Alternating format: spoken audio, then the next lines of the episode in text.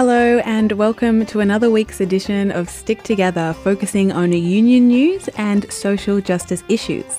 Stick Together is produced in the studios of 3CR Radio in Melbourne. It's broadcast nationally on the Community Radio Network, and it is brought to you by your local community radio station. I'm Sarah Mackenzie. Last week, the Turnbull government introduced legislation that makes it easier to deregister militant unions that regularly breach workplace and civil law. The bill includes a government pledge to introduce a public interest test on union mergers, a direct response to the proposed merger between the CFMEU and the MUA and other proposed amalgamations throughout the union movement. So, in light of this, Later on the show, we'll talk to Max Ogden a little bit about the history of amalgamations throughout the union movement. We'll also be speaking to Will Stracke about the same sex marriage postal survey and why equality is union business. But first, some union news.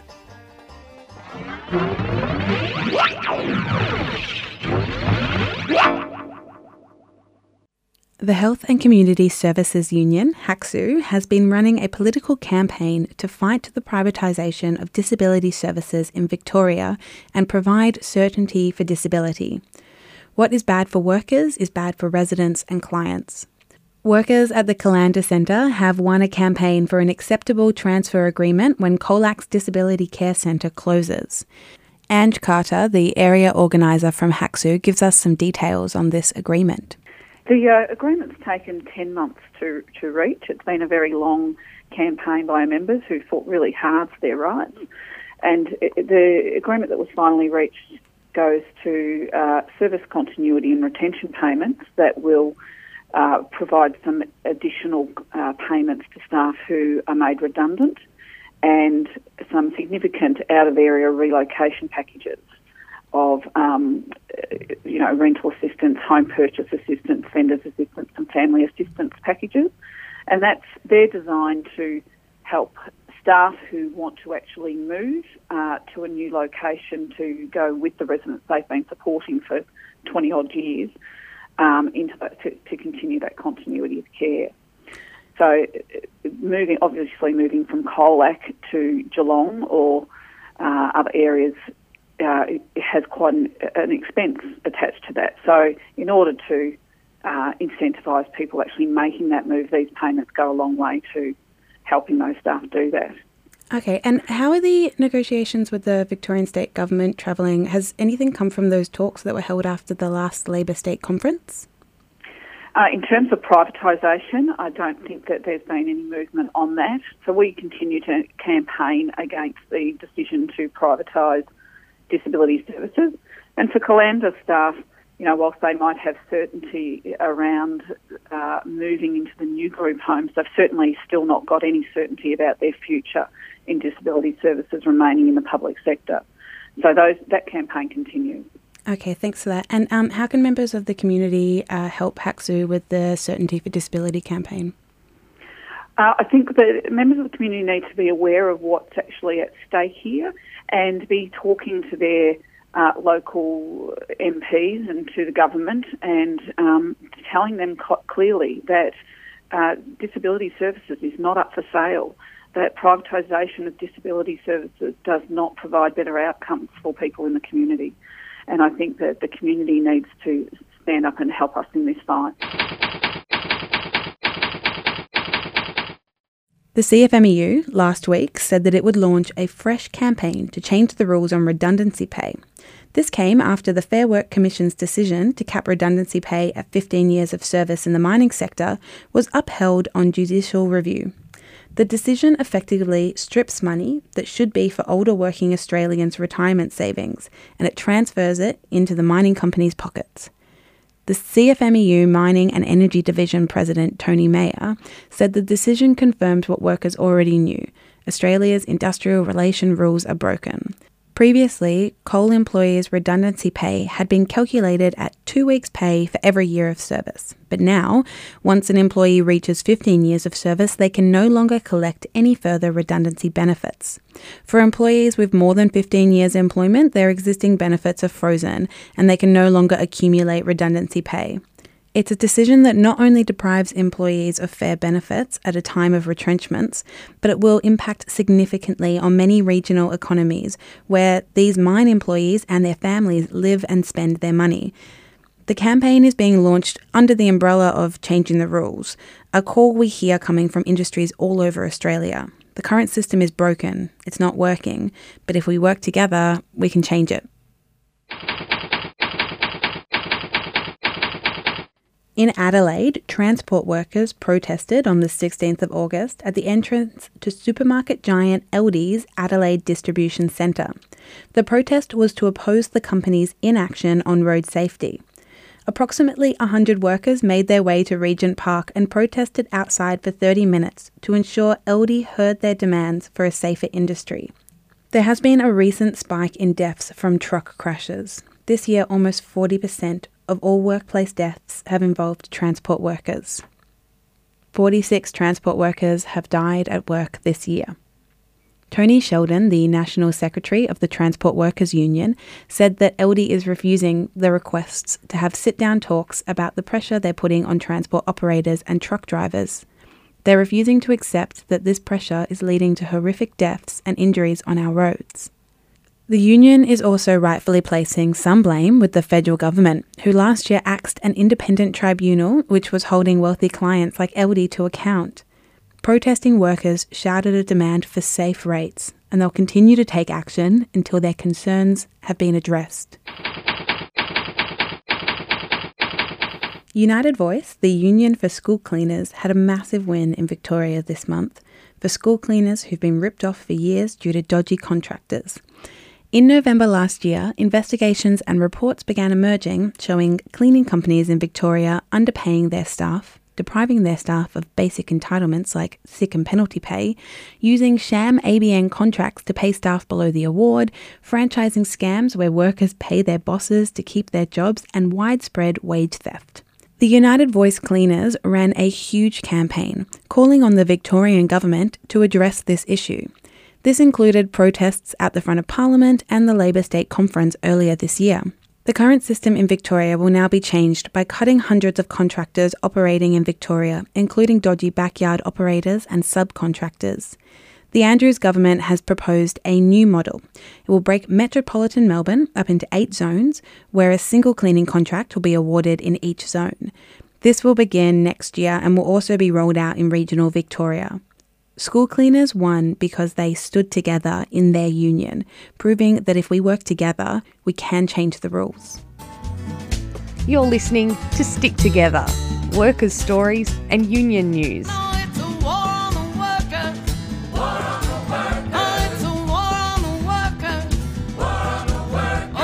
Broadcast around the country every week on the Community Radio Network. Earlier this month, the Turnbull government announced they'll be holding a postal survey in place of a plebiscite on whether the laws should be changed to allow two people of the same sex to get married. Equality is union business. Will Stracke, the Industrial Campaign Officer of Victorian Trades Hall, joins us by phone to discuss the role the union movement plays in ensuring that everybody in our community is treated equally and with respect. Uh, from our perspective as unions, we fight um, every day to improve the wages and conditions of workers, to make sure that they are safe, and um, to make sure that they don't suffer discrimination in the workplace. But what we know about that is that we can't we can't eliminate discrimination in the workplace, and we can't make workplaces safe if it's not safe for people outside of work, and if there's discrimination outside of work. So we say equality is union business because we see people as both workers but also people in community. And so the struggle for equality outside of workplaces is the same as the struggle for equality in workplaces. Seems like we won't find out if the postal survey will definitely, definitely go ahead until just before the enrolments close. But if it does, um, what can people do in their workplaces to ensure that we win? So the first thing is um, you've just got to say to everybody that they need to enrol to vote. So you've got till the close of business on August the 24th to um, make sure that your enrolment is up to date. So that would be tomorrow, yeah? And then thereafter, there's going to be the ballots will start getting sent out on the 12th of September. So between the close of enrolments and the start of ballots, we need everyone to talk to everyone that they know, their friends and their family, about why this issue is important to them and why they believe that it's important in Australia that um, marriage equality happen. So the most, the best conversation that anyone can have with anyone that you know is the conversation that you have because I don't have to train you. I don't have to tell you what you need to say. You know what's in your heart. So it's about having conversations in workplaces, um, with your work colleagues. It's about having conversations with everyone that you know to make sure that they are on side with marriage equality and also that they'll get their ballot in. And then after the ballots have started to come out, it's about following up with each of them and saying, look, you said that you supported marriage equality. Now you need to get your ballot in because if you don't, your support won't count. Mm. Um, and if somebody, uh, a worker, is being harassed or bullied at their workplace because of this issue and because of the discussion around this issue, w- what should they do? What steps should they take? Well, the, the first thing is they um, they should tell if, if they're a member of a trade union, they should tell the union, the union delegate about that, or contact the union office. Um, if they're not a member of the union, then um, you probably need to go to HR and, and let them know what is happening it, it's not right for people to be bullied and harassed on the basis of um, either their political view or on the basis of their um, gender orientation um, and sexuality. So uh, it's really important that you know that the law is on your side. Now that can be hard because you know the legal rights are. It can be hard to, to speak up about this. Um, so they're the places that you can go to report it, or you can contact the Human Rights and Equal Opportunity Commission and you can let them know that this is happening.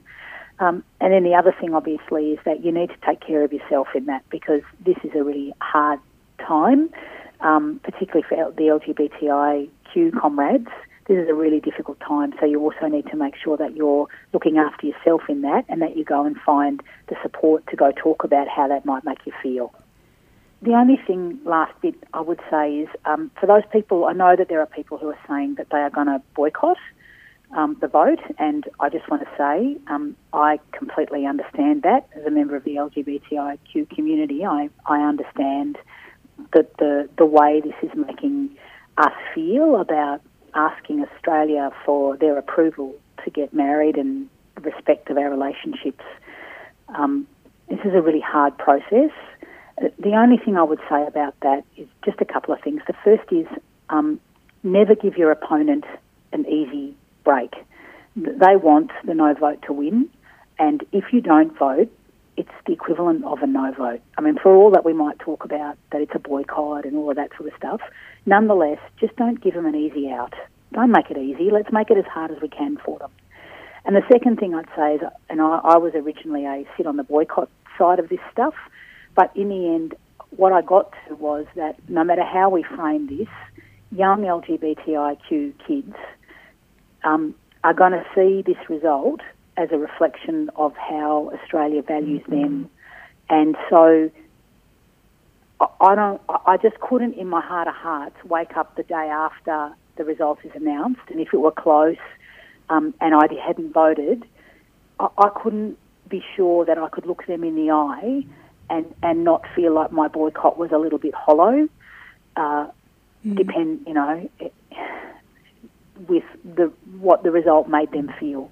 So I understand that desire. I understand the the range of feelings that we have about this, but in the end, I have come to that if we're going to be stuck with this pile of crap, then we should make sure that we win. You're listening to Stick Together. I'm Sarah McKenzie. Now, Max Ogden, a lifelong activist in the union movement in Australia, joins us in the 3CR studio to talk mergers. Thanks, Max, for joining us today on the program. I wanted to talk a little bit today about the history of union amalgamations in light of um, the CFMEU and the MUA and the Textiles Union joining. And there's also been a bit of talk about United Voice and the National Union of Workers getting together. Um, could you maybe just give me a bit of a bit of a history of, of why unions have joined together um, in the past? Well, uh, the real a lot of the stuff started in the in the early seventies, late sixties and early seventies. At that time, I was uh, in the what was then the Amalgamated Engineering Union, and between seventy and seventy two, we amalgamated with two other important metal unions, the Sheet Metal Union and the Boilermakers. And a lot of work went into that. Uh, it took several years of preparation and working together. Then it developed from there to the smaller unions, the Shipwrights Union, the Moulders Union, all part of the metal industry. Uh, and then the technical union, what was ADSTE, uh, the architects, draftsmen, engineers, and so on, came in to form the, the technical wing. And then in later years, um, we had the uh, amalgamation with the printers and the vehicle union. Um, so altogether, there was about seven unions, something like that, who formed what we now know as the uh, AMWU. Um, but then the big merger development started from uh, the uh, early 90s, um, although a number had gone on in the white collar field because by then, uh, by the 80s, we had uh, the ACTU amalgamating with the um, which was the Australian. Um, all not the all the uh, white collar unions, um, who were a, a very forward-looking and progressive group. So they were the peak the um, peak council for white collar unions, and then the not long after that, about the time I first began at the ACTU, we had the final of the amalgamation with the Commonwealth Public Sector Unions (CAGEO), and um, so we have probably one of the few places in the world where all unions amalgamated under one peak council. Mm-hmm. Uh, to my knowledge, there's not a lot of places where that's happened. Often, particularly the white collar professional unions, have tend to remain outside. So we were uh, unique in, in pulling all that together, which was a very a very big uh, achievement. Um, and what, what do you think the benefits of these unions joining together was? In the case of the peak councils, um, uh, it, it really did unite the whole movement. So the ACTU could speak with one voice on behalf of of all sections of, of workers. So I think that was quite an important development, which means, for example, when we negotiated the accord in 1983, um, uh, the CAGEO hadn't, I don't think, amalgamated into it then, but they're on the way. Uh, the union was the ACD was able to speak on behalf of everybody, um, which I think was a very important achievement. Amalgamations in general, however, uh, uh, the, it's a bit patchy. Mm-hmm. Some have worked well. I think uh, the ones in my old union worked pretty well uh, up until I think there was some uh, problems in the last couple. Um, uh, because the printing section and the vehicle section tended to operate pretty much independently anyway. The, now, those that have worked well have been those that where they united across an industry. Yeah. Uh, in particular, I think um, uh, in the white collar field, for example, the finance sector union, uh, which pulled together a whole number of small unions in the uh, in the finance sector. Uh, I got the impression, for at least for a number of years, I don't know what it's like now, but it worked very well. Um, similarly, in uh, uh, education uh, and in the public sector, where you started to get uniting all the state and federal public sectors, I think they work quite well. Um, where we had some problems is it, particularly from the early night, well, even before then, but particularly when when mergers were becoming a big thing, there was a tendency, well, a strong tendency, for the amalgamations to be based around faction alliances uh, in, in relation to the Labor Party, rather than industry structures. Um, and I remember raising it at the time in the early 90s uh, with a few people and uh, some ACU people that I'd, we'd always been on the trajectory of having trying to build industry unions, and this was kind of running counter that. And I think that was that was rather unfortunate.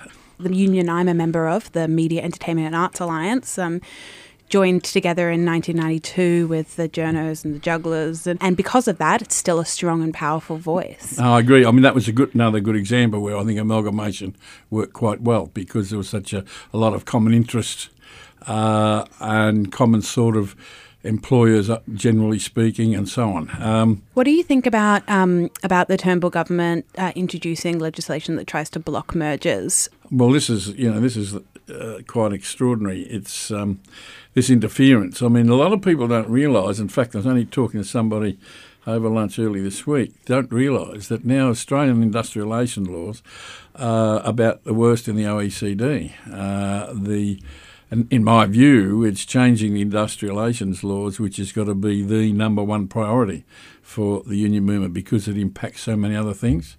And particularly leading up to the next election, it seems to me that uh, it's critical that we reach agreements with the Labor Party and beyond, because we're going to have to have a lot of backup support for a massive change in IR legislation. And this latest move is just another um, attack on, on union rights. Uh, no question about that. Um, so I think it's got to be strongly opposed, uh, which won't be easy given the numbers in the Senate. I'm not sure how that's likely to w- work through, but it just highlights yet again the need for um, uh, that as the number one priority uh, over the next couple of years. Hopefully, we can get a a Labor government which uh, will agree to make some of those changes. Mm. And they've got to be much better changes than, than were made under when Julia Gillard was the, the, minister. It didn't anything anywhere get back to what we what we used to have uh, before work choices. So it's quite critical a lot of young people shift between jobs quite regularly, and every now and then someone suggests, well, why isn't there just a super union for everyone, where as you move jobs, you just change sections, but you don't ever lose your union membership. What, what are what are some of the um, pros or and and issues with that proposal? Look, I think it'd be a great idea. If, yeah, me too. that if we could pull it off. The, pro- yeah. the problem is always, given all the political alliances, and unions by and large tend to be fairly conservative, in my experience, uh, whether they're right or left fa- uh, aligned. Uh, to get some of those changes, they usually react rather than lead. Uh, Do you think they're forced into being conservative by some of the workplace laws that are put on them, or no, no? Uh, my view is we could have, um, for example, I was a strong supporter of the Accord, and I think we could have made much more of it if we had a, a much clearer uh, strategic vision of what was possible under the Accord, and, and the unions didn't uh, do anything. We got a lot out of it, I believe, uh, and it wasn't perfect. It never is, uh, but it was a very important st- step, um, and I think we should have. Uh, in those days and beyond, the Howard government maintained that kind of strategy. Uh, which is mean, which doesn't mean to say you do the same things every day. Obviously, that would have been different given the attacks from the Howard government. But the strategic approach, I think, was the important one, which we backed away from, which I think was was uh, a mistake, and I think we could have been somewhat better off. Now, on the one hand, you have the objective reality of the attacks we've had from uh, conservative governments and the ruling class. On the other, there's the kind of subjective response. And uh, one of my criticisms, I've written quite a lot about it uh, and created a lot of debate, is that um, unions have got to move beyond just reacting.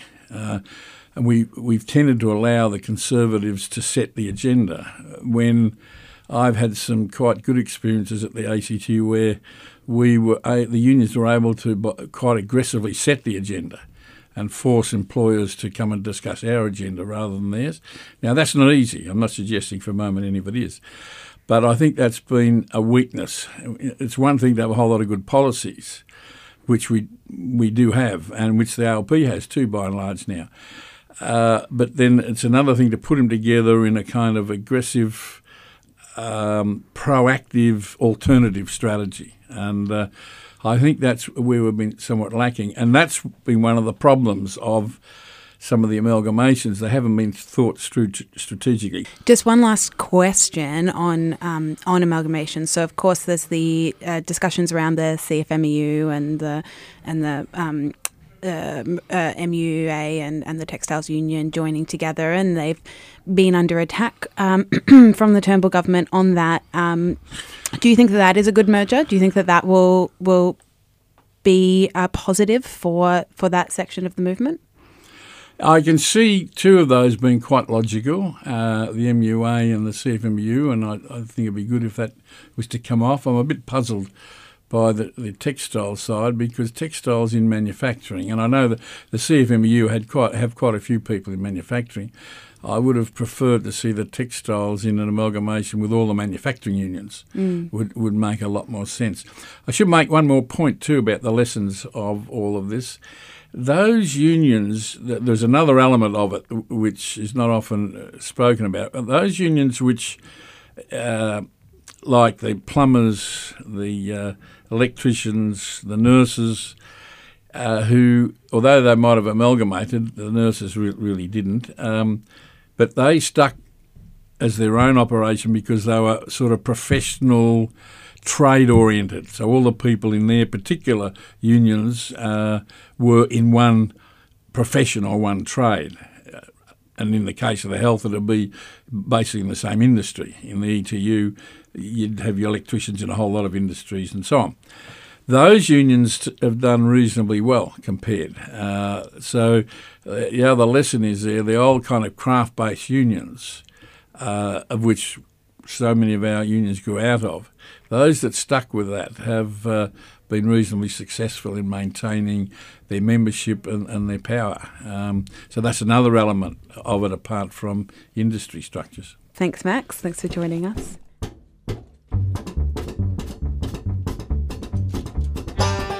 That's it for Stick Together today. Thanks for listening and thanks to our guests. This program is produced in the Melbourne studios of 3CR and it is broadcast nationally by the Community Radio Network. Podcasts for the show can be found at 3cr.org.au slash sticktogether. If you want to get in contact with the producers of the show, you can call us on 03 8377 or send us an email at sticktogether3cr at gmail.com. And remember, Wherever you are, whatever you do, there is a union for you. My name's Sarah McKenzie, and until next time, stick together.